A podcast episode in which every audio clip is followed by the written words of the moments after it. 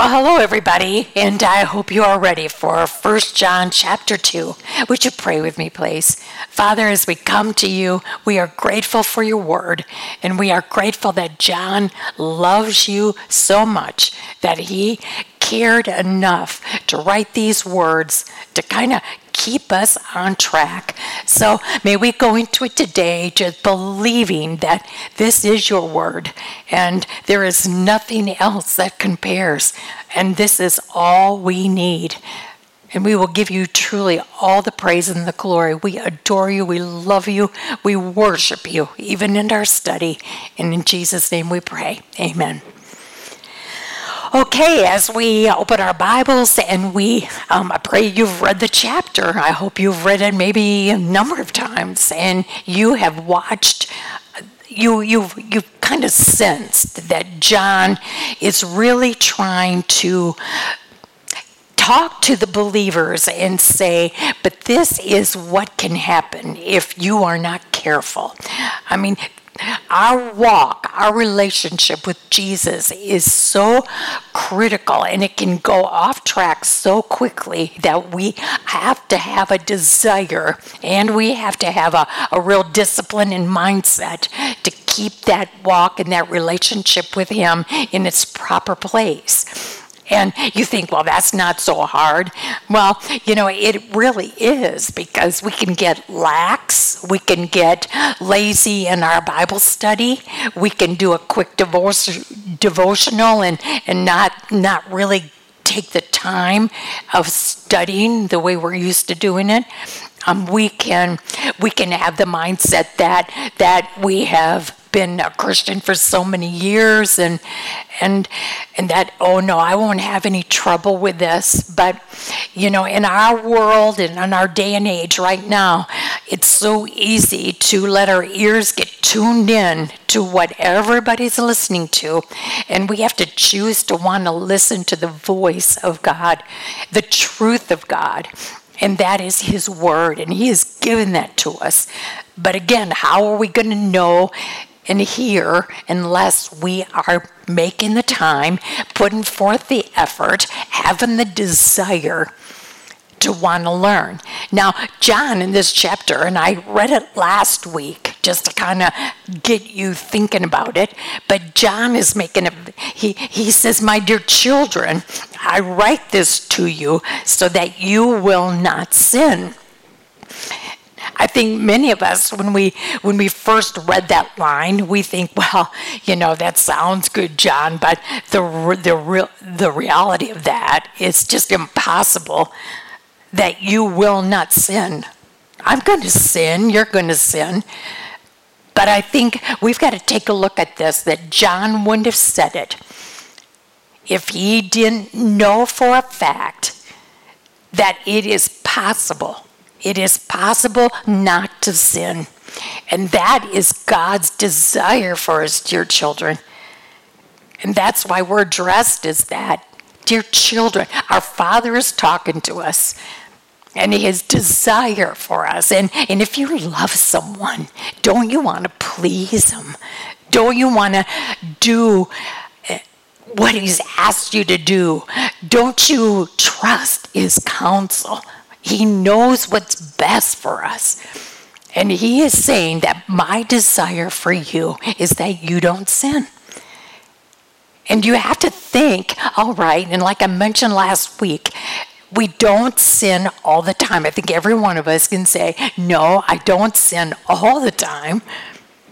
Well, then, if we are not sinning, what, what does our life look like when we know we're not sinning? And it's like what we studied last week. It's that it's that walk, it's that relationship. It's it's that we know we're in the right place with our Savior. We know that we are working at this. We know we're listening to His Spirit instead of the world's voice. We know you can just sense when you're right with the Lord. And when you're right with the Lord, John is going to make sure we see when you're right with the Lord, then you, you're right with people. And if you're not right with people, then there probably is something wrong with your walk in your relationship with the Lord. And so he's going to really make sure we see that. Okay, so when we're not sinning, we know we're in the right place with Jesus. Okay, what does make us sin? Well, it is our own self. It is it is that power within us that just wants our own way and we really don't care about anything else. It's just, and unfortunately, it's it's the voice that's so appealing. It's the voice that that just wants to react to it. it it's just the voice that's so loud. Now, if you want spiritual victory, and that is not sinning, not going against what God has asked and commanded, when you are walking with the Lord, when you have that spiritual victory, it's because you are utilizing the one resource that He's given us. That's Jesus Himself and His Spirit that now works within us. And do you realize that that's a resource that never will be taken away from us? It's a resource that, that will never run out. That's why we have no excuse. We have, we have no one to blame but ourselves when we don't utilize the resource that we've been given so that we don't sin. And then again, be very mindful that when we let our guard down or when we listen to that loud voice that's screaming, that voice of self, that we realize that is what puts us in the wrong place. And then John goes on to say, because he understands human nature, he knows himself. It's not that he's allowing us and giving us an excuse. So, oh, God wants us not to sin, but you know, you're gonna, so don't even think about not doing it. No, he wants you and I to think about that. But when we do fall short because of our human nature, when self does get in the way sometime, and it just should make you so disgusted with yourself. But when you do fall into that self trap, you talk about a grace and mercy verse when you hear John say, But if anybody does sin, we have one, one who speaks to the Father in our defense and his name is Jesus Christ, the righteous one. John is reminding us of what a gift we have, one that we didn't deserve, but a gift that not only saves us, but that can also keep us on track, keep us in that right relationship that is critical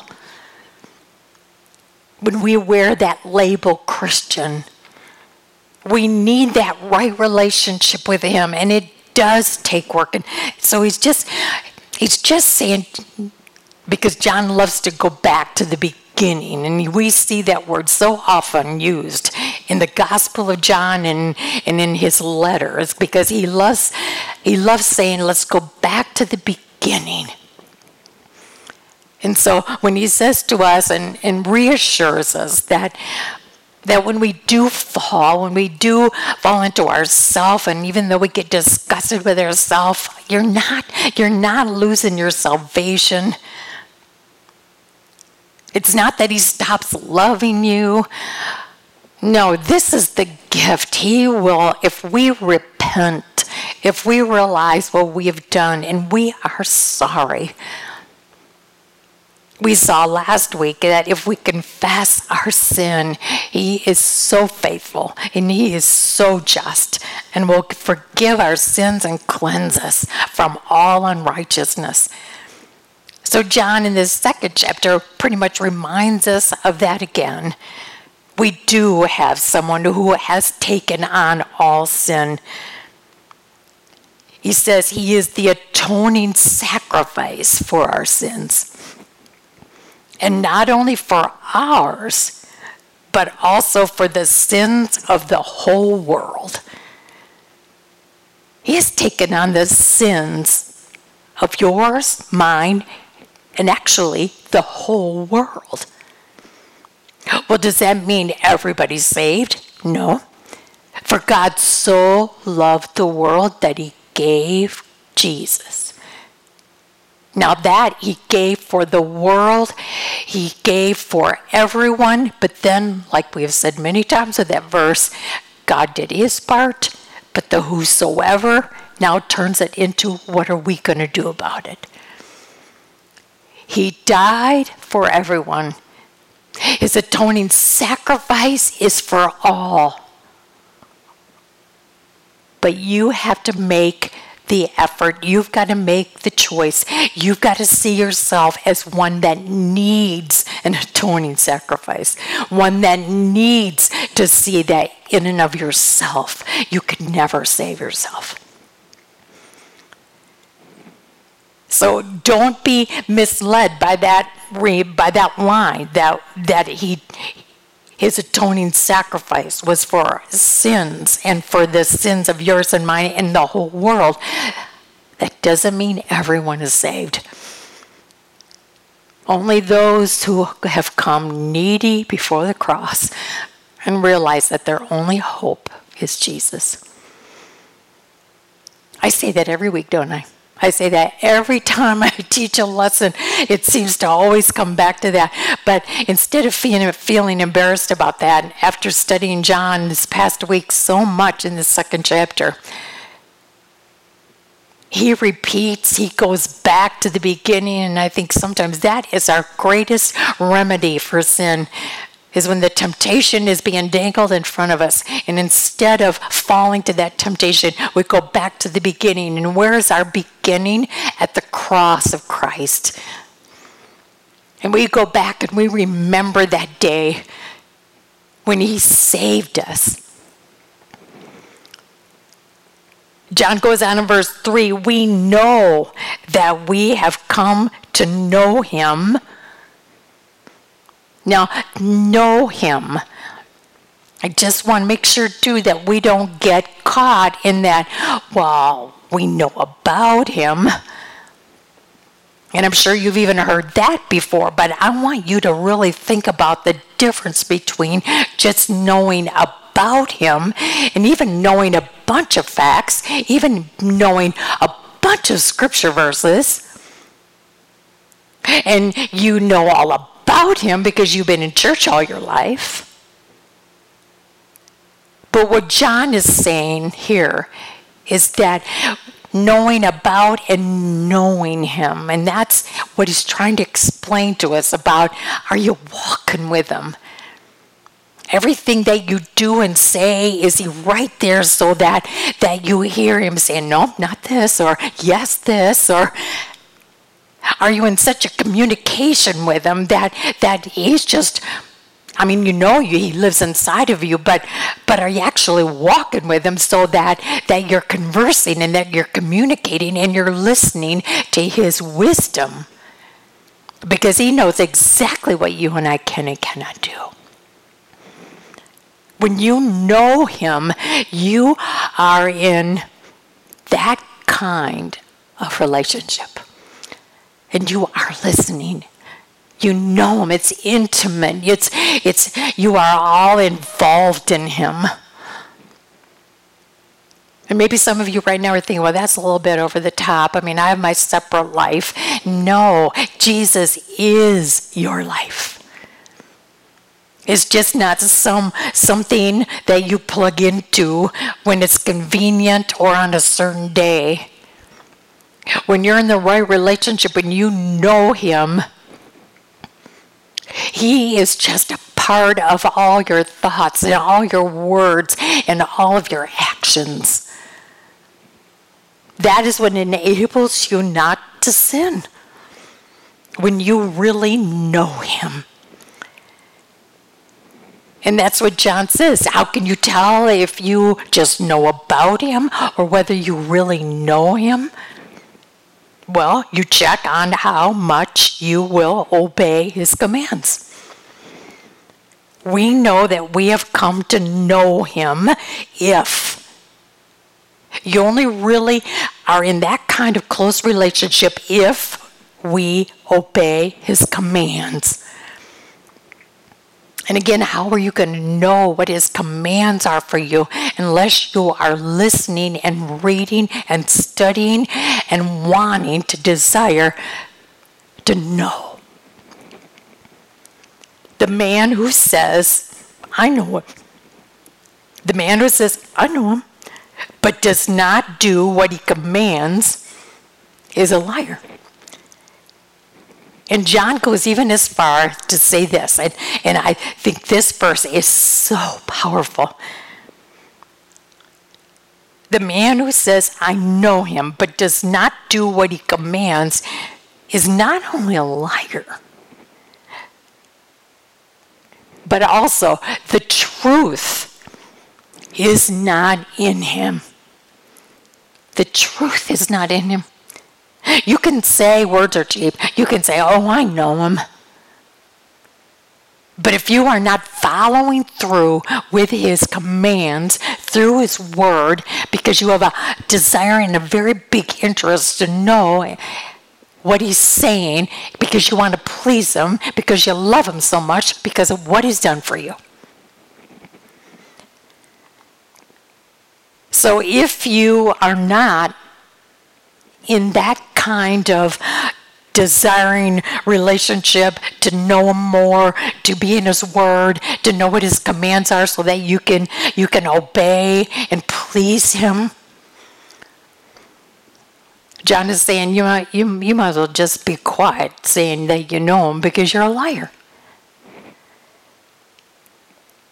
The truth is not in him. John 17 17 I go back to the Gospel of John, and John says the truth is the Word, and the Word is Jesus. And you can talk it, but if you are not doing what He commands, then he says, "You know what? I, I, I believe that we can we can challenge this." I think we can we can actually fairly challenge your relationship and your words saying that you know him. And then maybe some of you right now are thinking, well, that's judging someone. No, judging is when you can't see their heart. But when you when you take a look at what John says here, that if you are not obeying his commands, if your actions, if you haven't changed, if you can't see a difference in the way that you once were and the way you are now because of your salvation and the Holy Spirit's power within you, and you are and nothing has changed and you you act and you think and and priorities and everything is the same as it used to be that's noticeable. That's not judging. That's just right up front for all to see. And he says, if you can speak it, but you don't live it and you don't you don't really take the time to work this relationship and it shows because the actions haven't changed a bit even though maybe some of your words have that can be fairly challenged that that kind of got me and that made me think you just wonder sometimes how many times haven't I thought at least this is what I thought about myself. How many times have I said the words, but my actions haven't changed?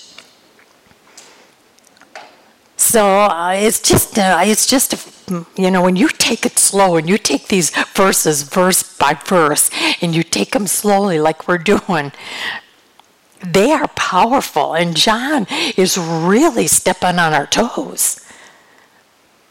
I always kind of thought John, because he was the disciple Jesus loved, he, John knew about the love of Jesus and, and he understood what Jesus has done in his life. So he writes this letter about love, and we're going to get more into that. But no, the love of Jesus steps on your toes sometimes because love will do that when you have veered off course or you haven't even gotten the right understanding of what knowing Him is. So we go on, and he says, But if anyone obeys his word, I love the way John, Jesus always did this too. He kind of lowers the boom. I mean, when he calls, when he says, if you say one thing and you do another, well, you know, you're, you're a liar, and the truth is not even in you. You're listening more to yourself than the truth of God. I mean that that's a that's a biggie. I mean that's a slam blast.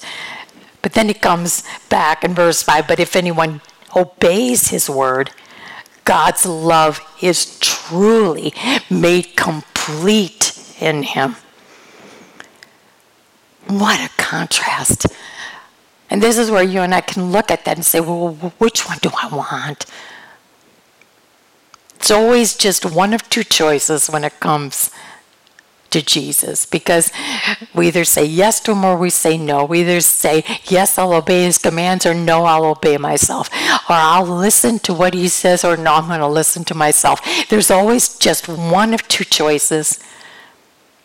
And here it pretty much says the same thing. You've got one of two choices. But look at this. If anyone does obey, I know it takes time, it takes work, it takes effort, it takes self sacrifice. But John is trying to show us, just like Jesus did in the gospel, what, what a, a different way of life. To have, instead of the truth is not even in you, to have God's love complete in you. When God's love is complete in you and I, can you imagine how that would change us? In our thoughts and in our words and in our actions? This is how we know we are in Him. He's saying there is a major difference between the two. Whoever claims to live in Him See how he says claims. You can claim it and you can say that that's what and who you are. But if you do claim it, then you must walk as Jesus did. I don't think those words are hard to understand. You must walk as Jesus did.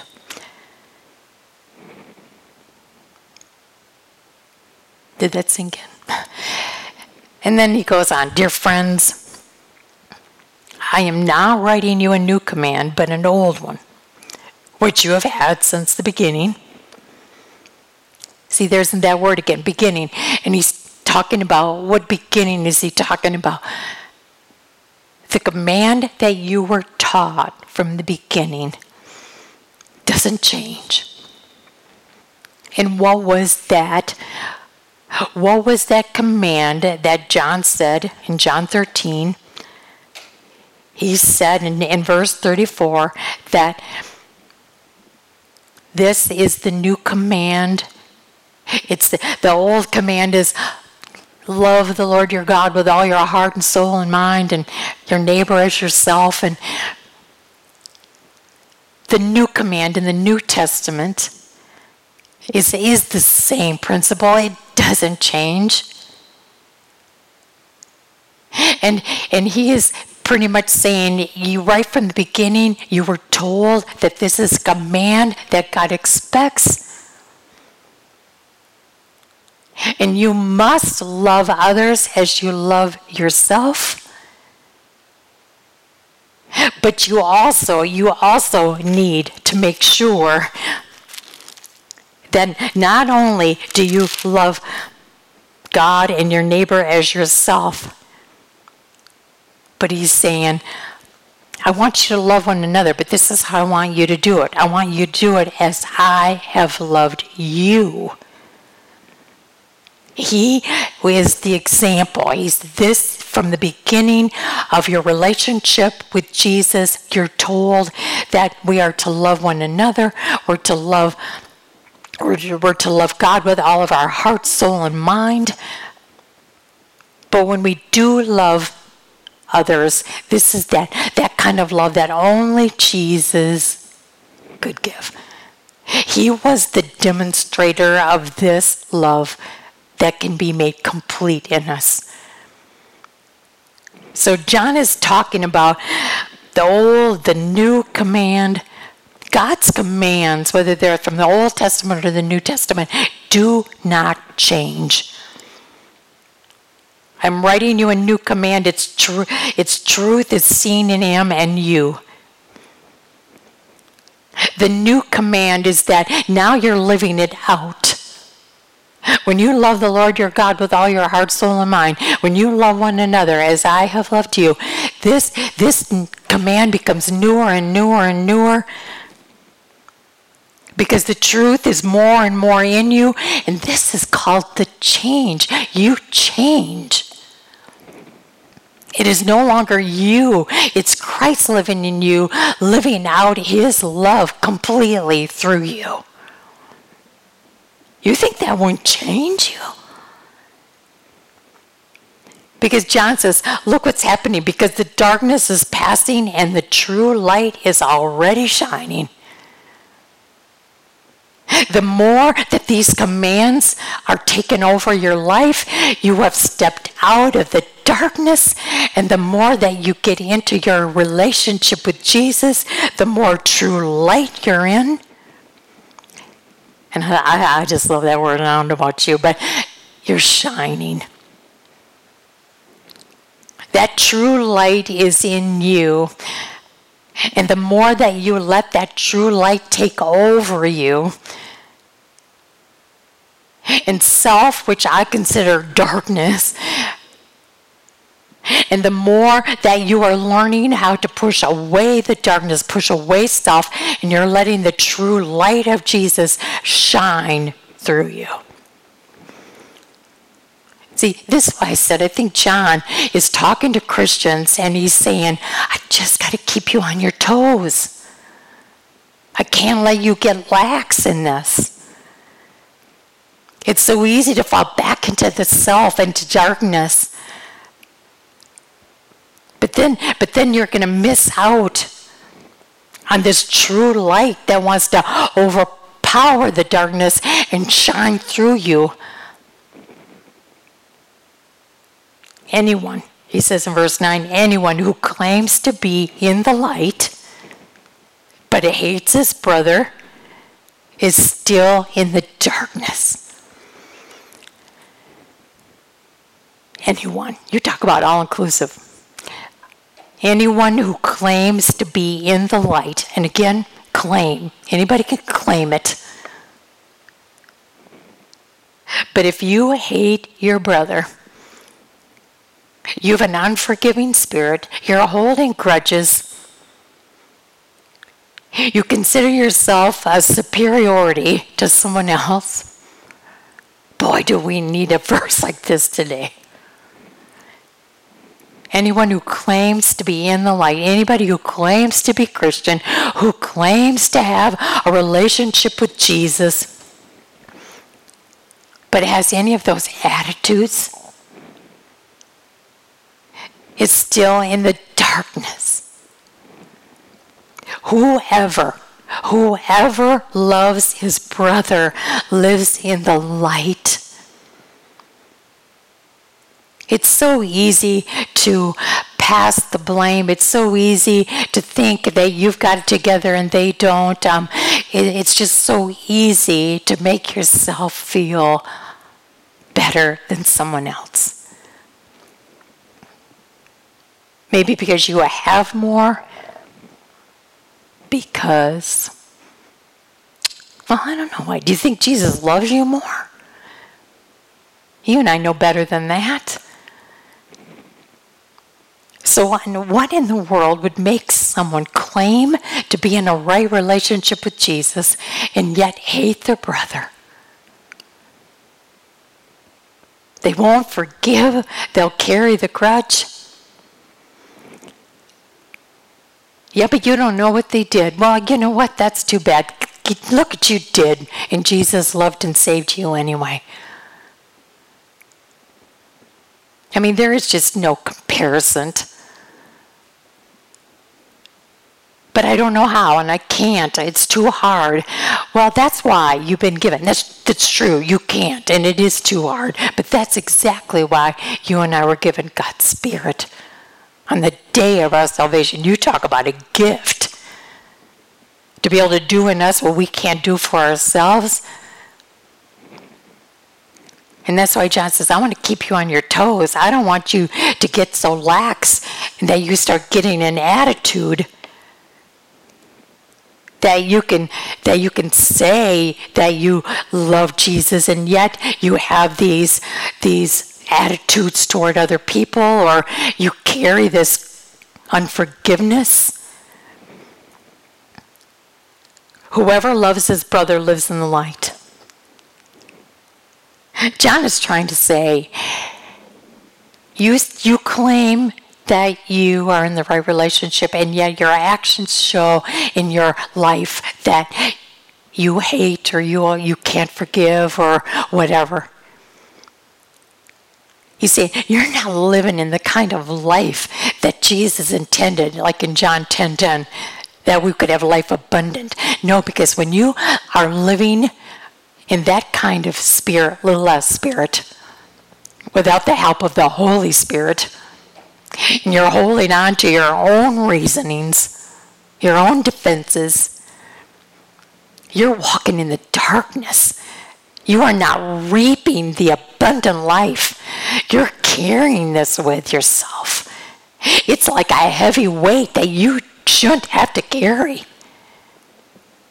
But because you choose to hold on to it, the light just stays there and you're letting the darkness take over. The thing is, we only hurt ourselves when we do that. Because John says, oh, whoever loves his brother lives in the light. Because you know you're doing it right. You're doing it the way Jesus would want you. It's a sense of guilt free, it's a, a sense of freedom. That heavy weight isn't there.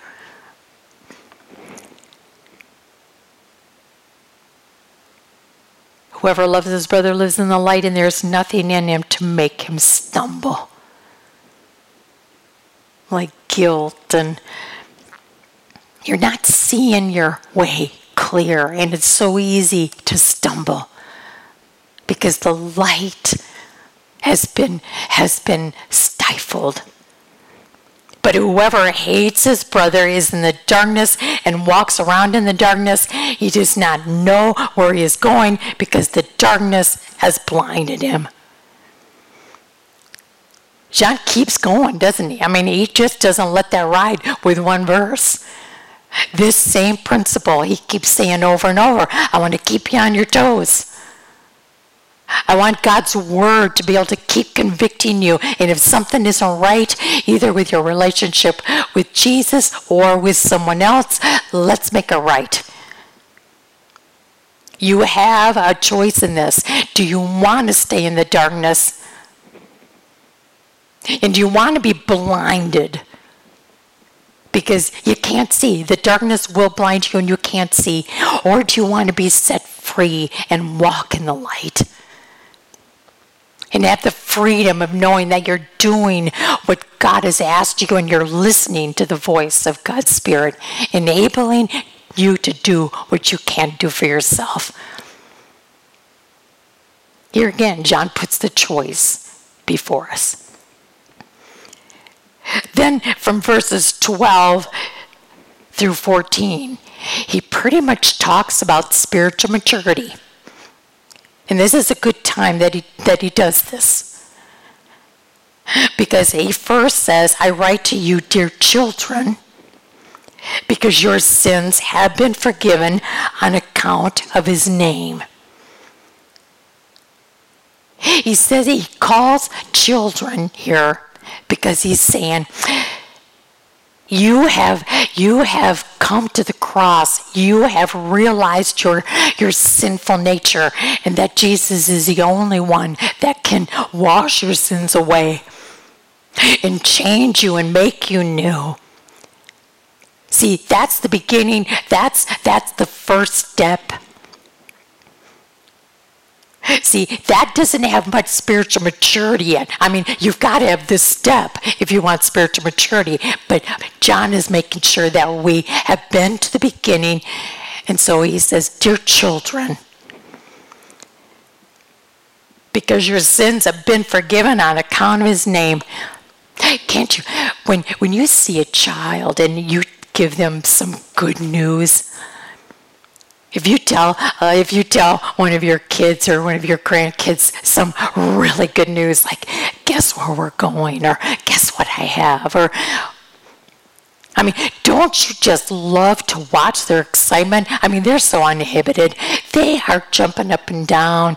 They are they're doing the dance. Dear children, are we are we excited enough about our salvation that that we take on that kind of maybe not literally but in our hearts we know that that beginning that beginning saved us from eternal death. And if anything should excite, there's nothing greater than that. I think that's why John says the first step, your sins have been forgiven on account of Jesus. And then in verse 13, I write to you, fathers because you have known him who is from the beginning. I write to you, fathers, because you have known him who is from the beginning. He's talking to fathers because it's not so much, I don't think it's so much their, well, their, their um, smarts. I couldn't quite think of the right word. A deep maturity has roots. And I don't think it has necessarily, I mean, you have to be studying and you've got to be growing in God's Word and that. But that is what, when you're doing that, it deepens your relationship. It makes the roots grow down farther and farther. So I think what I'm trying to say it's he's talking to fathers. It's not all intellectual knowledge. I mean, we need the knowledge, but it's more in what did you do with that knowledge? Did you let it sink in and change you? Did you let the Spirit work? and do his job and deepen that relationship so that you have roots a father has been through a lot of experiences, a lot of life, and has witnessed the hand of God and his promises. And then John writes to you, young men, because you have overcome the evil one. So, first children, and then the father, and then when he when he talks about when he talked about the young men, who are these who are these young men? Well, it's kind of like that middle age group. It's that group that they're no longer children. They've they've expanded from from their salvation uh, at the beginning, at the cross. And they're starting to learn and they're starting to grow, but they haven't attained yet what someone who's got deep roots have attained. But there's something very special about this young men category because he makes mention because you have overcome the evil one. And what do we know, know about overcoming the evil one? What does that take? It takes a fight. You've got to fight because the evil one just so appeals to our flesh and it's so hard to not to resist the temptation. So if you're in a battle, if you're in a fight, are you going to send little children? No. Are you going to send the old people? No. You're going to send in those who still have the stamina, who've grown past the, the, the little children stage, but their bodies are still agile and they still. I think this is a really neat category. I think they are not quite totally spiritually mature yet, but they're on the front line. And they have what it takes to engage in, in active service. They, they've got the momentum. They've got, they've got the, well, they've got the energy.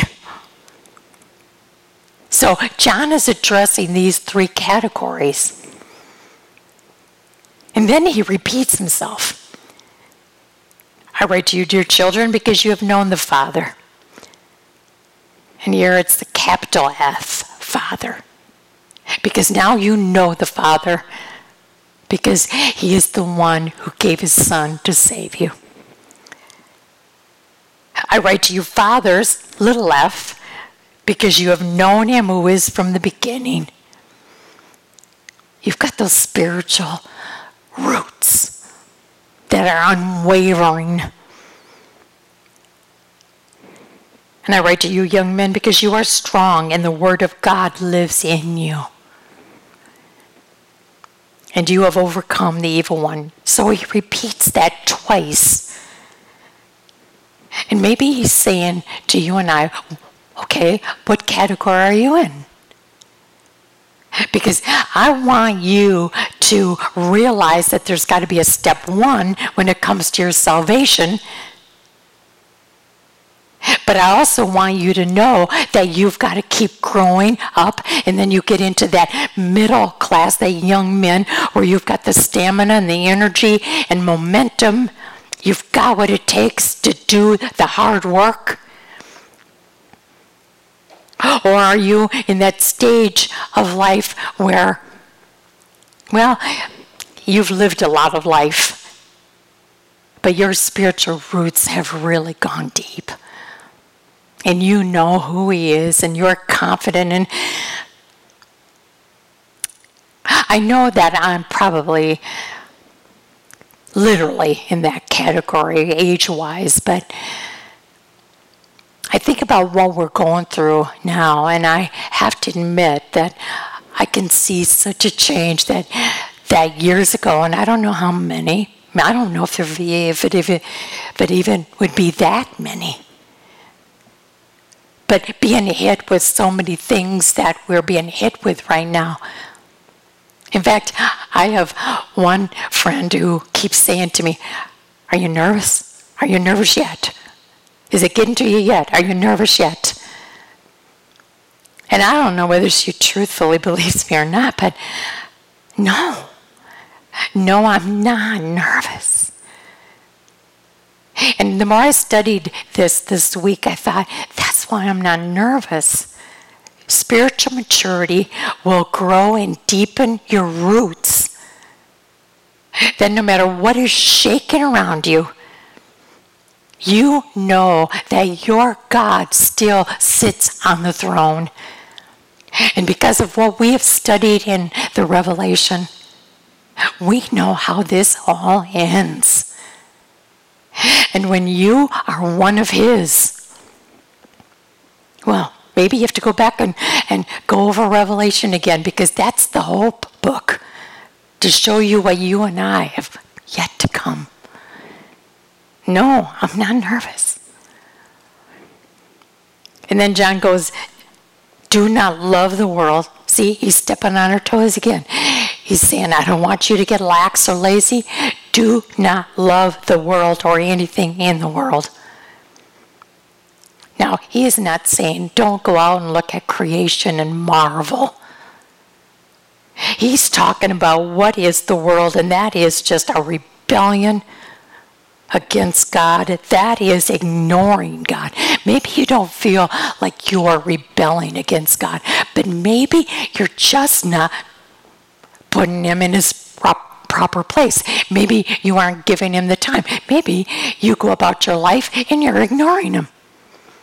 You don't really give him the time of day. Oh, you gave him that five minutes this morning. But your walk isn't that committed step by step walk with him. Because it's so easy to listen to the news, it's so easy to listen to the advice of everything and everyone else. And I'm talking to Christians just like John was talking to Christians. Do not love the world or anything in the world. See, God's road and the world's road are two totally different roads, and they never have a cross point. They never come together ever. You're either on God's road or you're on the world's or self road. And the thing is, they're going totally in opposite directions and they'll totally land you in the opposite destination. So, John, very clearly, do not love the world or anything in the world. What is that? The world's philosophy, the world's system, and how they teach. No, we're being taught by God's word. If anyone loves the world, the love of the Father is not in him. I know I'm pretty black and white here, but I think John is black and white. I don't think he gives us room for gray for everything in the world the cravings of sinful man, the lust of his eyes, the boasting of what he has and does, does not does not come from the Father, but the world. If you're wrestling with cravings, cravings of the sinful nature, and boy, that's that's a multitude of things stuff, things, even health. You crave this earthly world and earthly body, the lust of the eyes, the boasting. Do you know that when you and I are in a right walking relationship, we have a whole different idea of sin. We don't even we don't even want to go there. We don't want to disappoint them. In fact, all of a sudden, you don't have that love for doing what you want because you know it's going to take you down the wrong path. You no longer brag about all your things that you can do, that you want to prove to people your worth. In fact, you don't even want to enjoy because sin can be very fun. Don't want to do that anymore. This is what John's saying.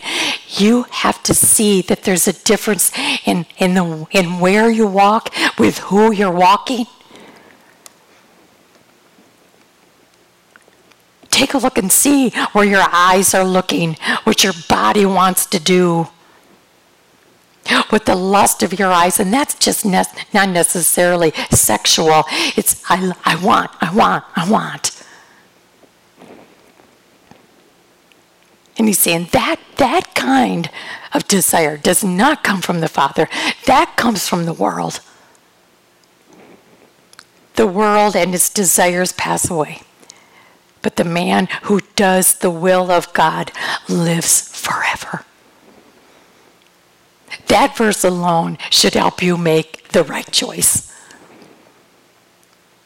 We always say, well, you can't take it with you.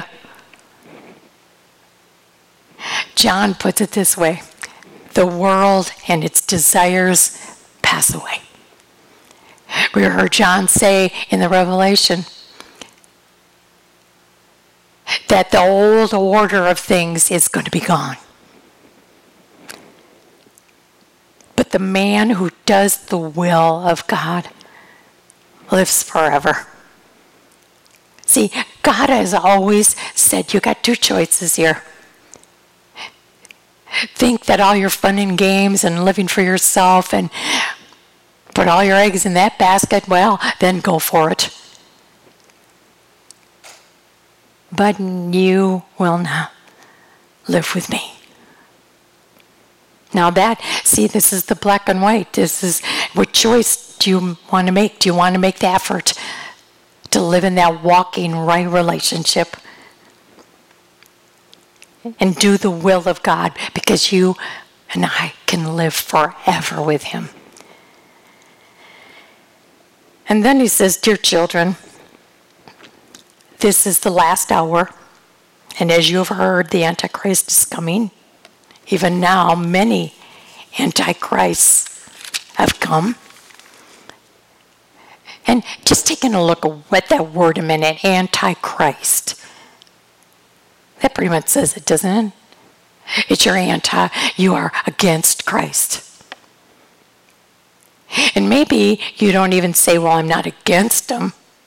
If you are not living for him, if you don't know him, if you're not in that relationship with him, then yes, you're against Christ. Because what does Christ demand?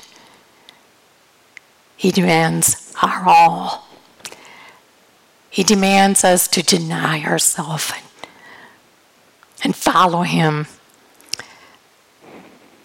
And this is not easy to do. And that's why John is addressing Christians, saying this is hard work and it's so easy to, to fall into your old self and your old ways if you don't stay committed and strong in the Word. Keep that truth in you. He says in verse 19, this is how we know it is the last hour. Because there's so many antichrists. They went out from us, but they didn't really belong to us. Boy, you know, there's some people that can be in church every Sunday. But maybe when push turns to shove, when things really start, when we have to start really making a black and white choice on our relationship with Jesus. There's some that are just going to leave and say, and like John says, they went out from us. But you know what? They really, they really didn't belong to us. Because if you really belong to Jesus,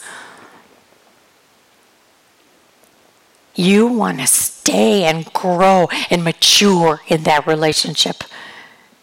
You don't jump ship when the, when the times get tough. When you're confronted with temptation or adversity or suffering. For if they had belonged to us, they would have remained with us. But their going, but their going showed that none of them really belonged to us. But you, but you have an anointing from the Holy One.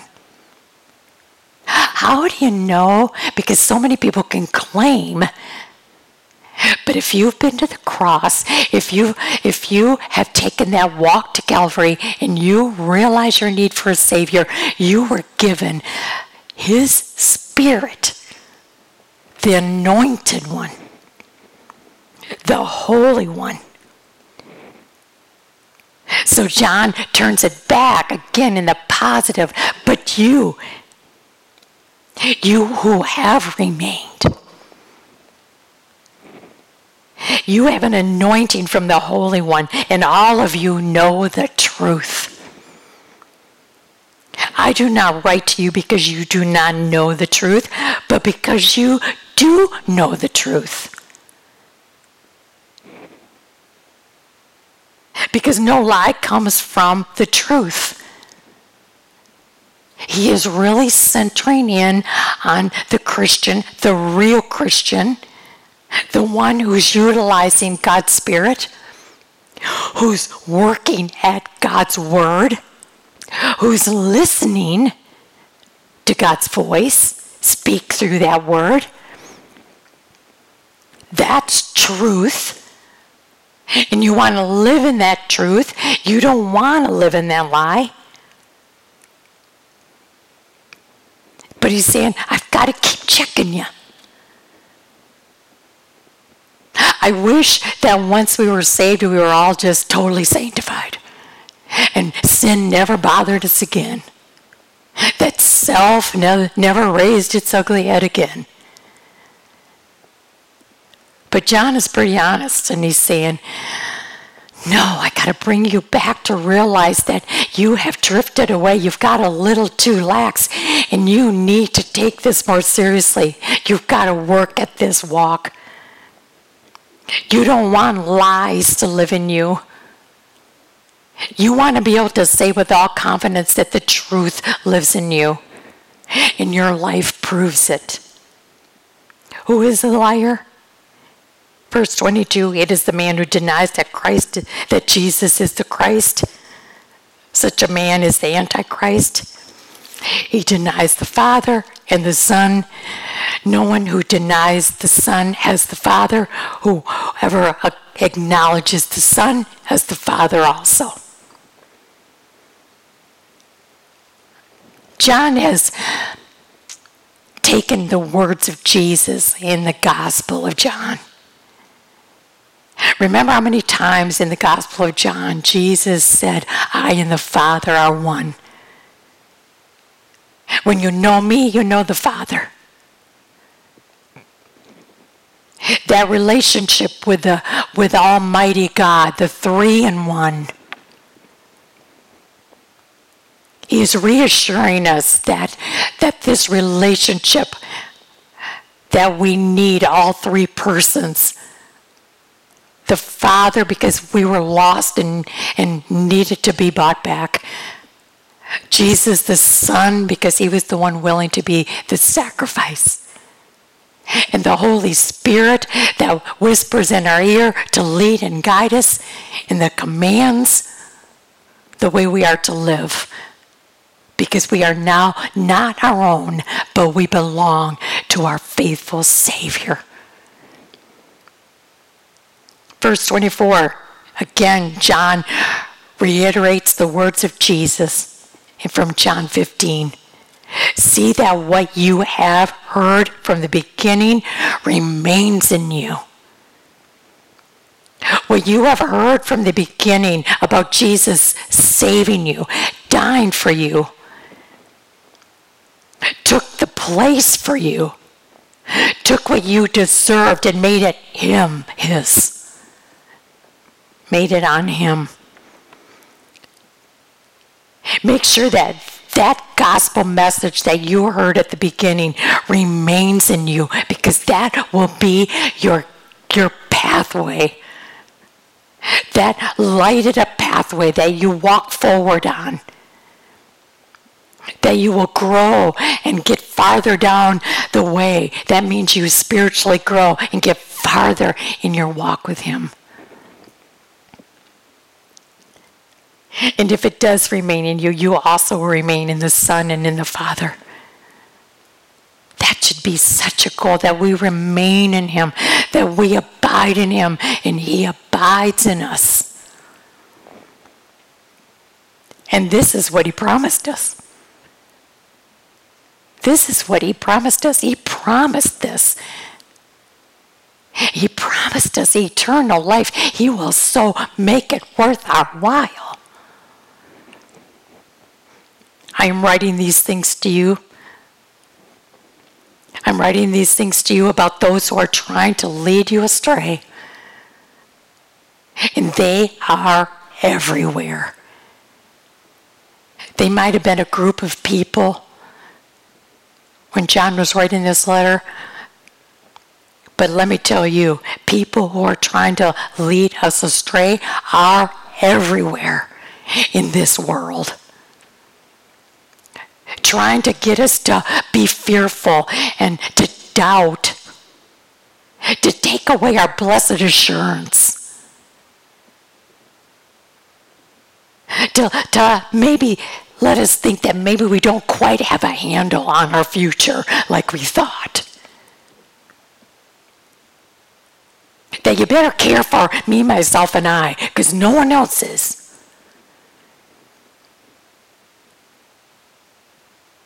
Oh, it's okay that you're not okay. Oh, those are things you want to hear. That, that's your itching ears want to hear stuff like that. And John is keeping us on our toes and he's saying, You better be careful because there are people who are trying to lead you astray. And as for you, just remember this. You don't even have to be afraid that there are people trying to lead you astray because you and I, we have the anointing. As for you, the anointing you received from Him remains in you. And you do not need anyone to teach you. You don't have to listen to the world's philosophies and the world's ways because you have been given the words from the Almighty One who has claimed you as his own, who through his word keeps anointing you with truth. It's not that he's saying, "Oh, you don't need any you don't need to be taught anything." No, we need more teaching of God's word, but we don't need any teaching from outside of God's word. We don't. I've heard you tell me every week that I believe every word's true, it's God's word, and it's all that I need. Then how come we jump ship and think we need all the words of every other thing?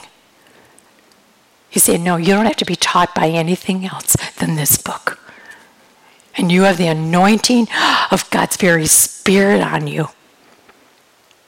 But as his anointing teaches you about all things, and as that anointing is real, not counterfeit. Is there anything in this world that you can say is real and not counterfeit? For sure, clear through. Just as it has taught you. It's kind of like he was talking just to us because we just went through the Gospel of John and we learned that. So he's pretty much saying, just as it has taught you, now you learned it. Now remain in him. Remain in him. And then in closing, and now, dear children, I think John keeps calling all of us dear children because we do need to continue to mature. That we are less and less tempted to fall back to our emotions and the things of this world.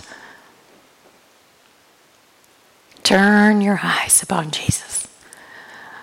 Look full in his and the things of this world will grow strangely dim in the light of His glory and grace. And now, dear children, continue in Him so that when He appears, because He's going to, when He appears, we may be confident and unashamed before Him at His coming. When we are living in the right relationship with Jesus, we, when He comes back, and we are face to face, that old hymn, face to face with Christ, our Savior. Hmm. That is true. When we are face to face with Him, because we worked at this and we desired to, to walk with Him, because of what He did for us that we could never do for ourselves. We can stand before Him with confidence and not ashamed. If you know, if you know that He is righteous and He is the only one who is righteous, but yet when we come to Him, He lives in us, He makes us right. He makes us righteous. The capital R righteous one is willing to come and live inside of you and I and help us to live right. If you know that He is righteous, you know that everyone who does what is right has been born of him. Don't you want to be in that category? Don't you want people to be able to look at you and know you're not counterfeit, you're the real thing? Because his love has been made complete in you. And because you have pushed aside the darkness and self, you have let the light shine through you. I just have to I have to end with that verse of scripture that, that keeps reminding us how wide, how wide Jesus' love is for you and me. It's so wide that he's willing to include anyone and everyone. It's so long, his love is so long that it will last through all eternity. It's so deep that it can and will reach to the most guilty of sinners. And it's so high that that love will take you and I right to heaven to be with Him forevermore. Heavenly Father, thank you for the truth of these words. Thank you that John is working so hard at keeping us on our toes. That we need to stay in our Bibles. We need to have that truth remaining in us.